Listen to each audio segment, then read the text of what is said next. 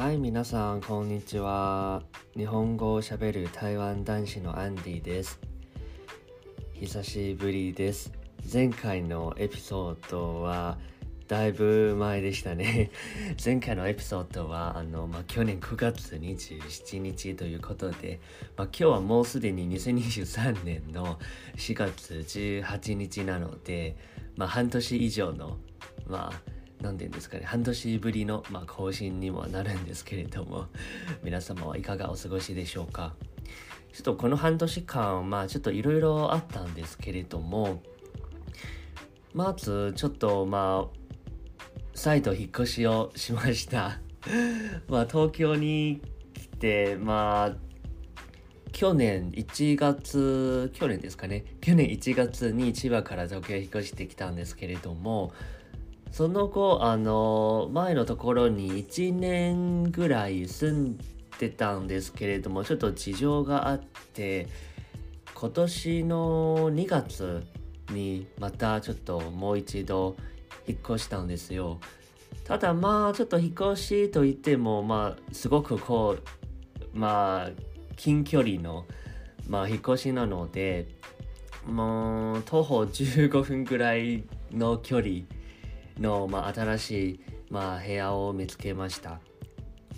まあ、駅からも近いですし、あと周りも結構こう栄えてますから、まあ、すごく便利なところです。で、今日、まあ、最近何があったかというと、まあ、ちょっと引っ越しもそうなんですけれども、あと、まあ、仕事もだんだんこう慣れてきましたので、入社して1年3ヶ月ぐらい経ちましたので仕事が慣れてきてもうそろそろ上あの他のポジションとか他の、えーと、業務とかチャレンジしようかなとは、まあ、思っております。あと最近はですねこの、まあ、台湾の話になるんですけれども最近あの台湾政府がですね、まあ、1人当たり2万6千円、まあ、日本円で換算すると2万6千円ぐらいの、まあ、支給を、まあ、される感じにはなったんですけれどもなぜかというと、まあ、税金税収の上振れ分を、まあ、国民たちに還元するという方針でえっ、ー、とまあ支給されたんですね。で自分ももちろん日本に住んではいるんですけれどももらえます。しかも結構便利ですね。海外に住んでいる台湾人でも例えば自分は最近台湾に帰ってないんですけどでじ、えーと、ネット上であの自分の例えばこう生年月日とかこう自分の個人情報を入力してあと銀行口座ですね。銀行口座とかの、情報を入れたら多分2日3日後ですね。これ2万6千円が振り込まれたんですよ。かなりこう効率が良くって あのびっくりしたんですよ。で別にインターネット上であの申し込まなくても多分まあ ATM まあこう普通にこう銀行とかの郵便局の ATM からもすぐ2万6千円とかもらえるんですよ。結構まあなかなかえっ、ー、とまあ素晴らしい効率だなとは思いました。もちろんこうお金がもらえるからまあ嬉しいというのはまあもちろんなんですけれどもただなんか税収の上振れ分ということでまあ国民たちに還元するというのはちょっと自分は何て言うんですかねやはりあんまり賛成はしないとは思うんですね。まあ、もちろん今回の件でこう賛成する反対するこういう両方の声上がってきたんですけれども自分はちょっとあの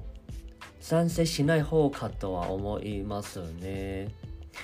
まあ、なぜなら、こういう、なんて言うんですかね、上振れ分、こういう、こう、多くもらってしまったと言いますか、多くもらってはいないんですけれども、まあこう、税金というのはこう法律に基づいてこう徴収しているものなので、多くもらったというよりも、こう予想以上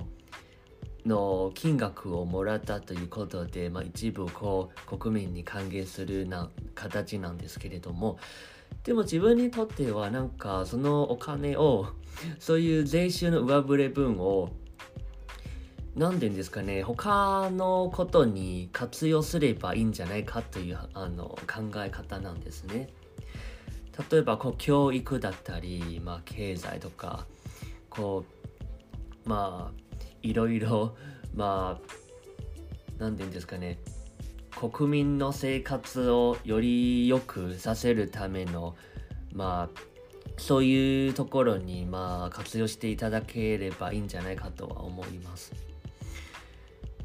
まあそんな感じですね。皆さんはどう思いますでしょうか お金があればいいんじゃないかというあの感じですかね。前はまあ日本に住んでいたらまあその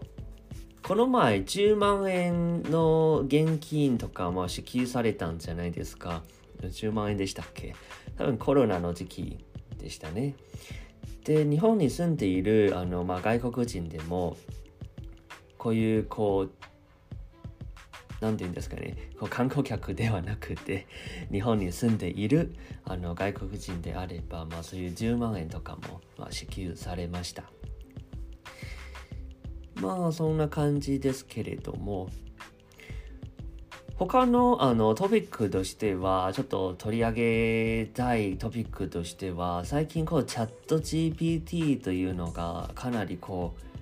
う話題になってますよね。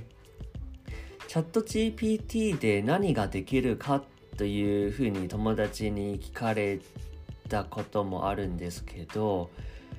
自分はうんちょっと IT 関連の知識全く持っていないので正直こうチャット GPT で何ができるかという質問に対しては自分もよくわからないんですけどただ自分も最近いろいろチャット GPT でいろいろやってるんですよ。まあ、質問をしたり例えばこううん何て言うんですかね。うん例えばこう面接を準備しているんですけどどういうふうなアドバイスありますかとか。あとなんか英語の質問とか日本語の質問とか、まあ、あと一番こう役立つのが多分翻訳とかですかね。例えば、日本語でこういうのはどう言いますか？何と言いますか？まあ、英語でこれを中国語、中国語から英語に翻訳してくださいとか、まあ、翻訳はかなりこう、まあ、精度が高いという感じかとは思いますね。まあい、いろいろこうアドバイスしてくれるんですよね。ただ、チャット GPT は、うん、何て言うんですかね。チャット GPT のこうロボットはですね、これ多分2021年までのデータしかわからないので、一番最新の情報、例えば今年になってからのこう新しい情報まではわからないんですよ。まあ、データベースはなんか2021年までのようで、まあそこまでのことでしたら、まあわかるかとは思います。まあそうですね。まあもちろんこう便利なツールではあるんですけれども、こう何でもわかるわけでもなくて、あと情報、一部の情報が間違ってたり、例えばまあ自分は日本語をあの教えているので、たまにこう、まあ試しとして、この文法はあのどういう意味ですかとか試しとしてこう聞いてみたら多分8割9割9割ぐらいは正しいかとは思うんですけど一部だけちょっと変な解釈だったりそういうのもあります。あと例えばこう東京であの2泊3日のこうスケジュールとかこうコース考えてみてくださいとかそういう質問をしたら、まあ、多分8割くらいはまあいんあのすごくこういい答えかとは思うんですけど一部の情報がですね例えばこう大阪のスポットなのにこう あの入ってきたりあとは例えばこう電車はこの線例えばこう大江戸線でこの駅まで行ってくださいとかただ実際大江戸線にはその駅がないとか なのでまあチャット GPT はまあちょっとツールとしてまあ使って全然いいんですけどただやはりまあ100%信じてはいけないという あの風にちょっと事前にそういうのを頭に入れておいた方がいいとは思いますね。まあそんな感じです。まあ、今日はだいたいまあこんな感じかとは思うんですけどあと最近なんかすごくハマったことがあるんですけど最近こう銭湯ですかね温泉とか古銭湯巡りというのがちょっとハマってしまったのでだいたいこう週1回、まあ、週1回以上行ってるかもしれないんですけど 休みの日にこう、まあ、温泉とか銭湯とか特に最近はですねこう東京都内にもこうおしゃれなところがいっぱいできているんですよ。まあ、若者たちが結構、まあ、よく行ってるんですけどもう以前の昔ながらのそういう昭和っぽいあの銭湯がだんだんこう少なくなってはいるんですけどその代わりにこう改装されて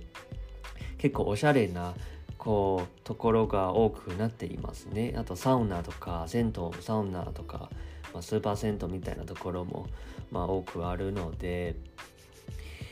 まあすごくまあ何て言うんですかね。まあいいところいっぱいです。ま、今日は大体こんな感じかとは思いますので今日も聞いてくださってありがとうございました。ではまたね。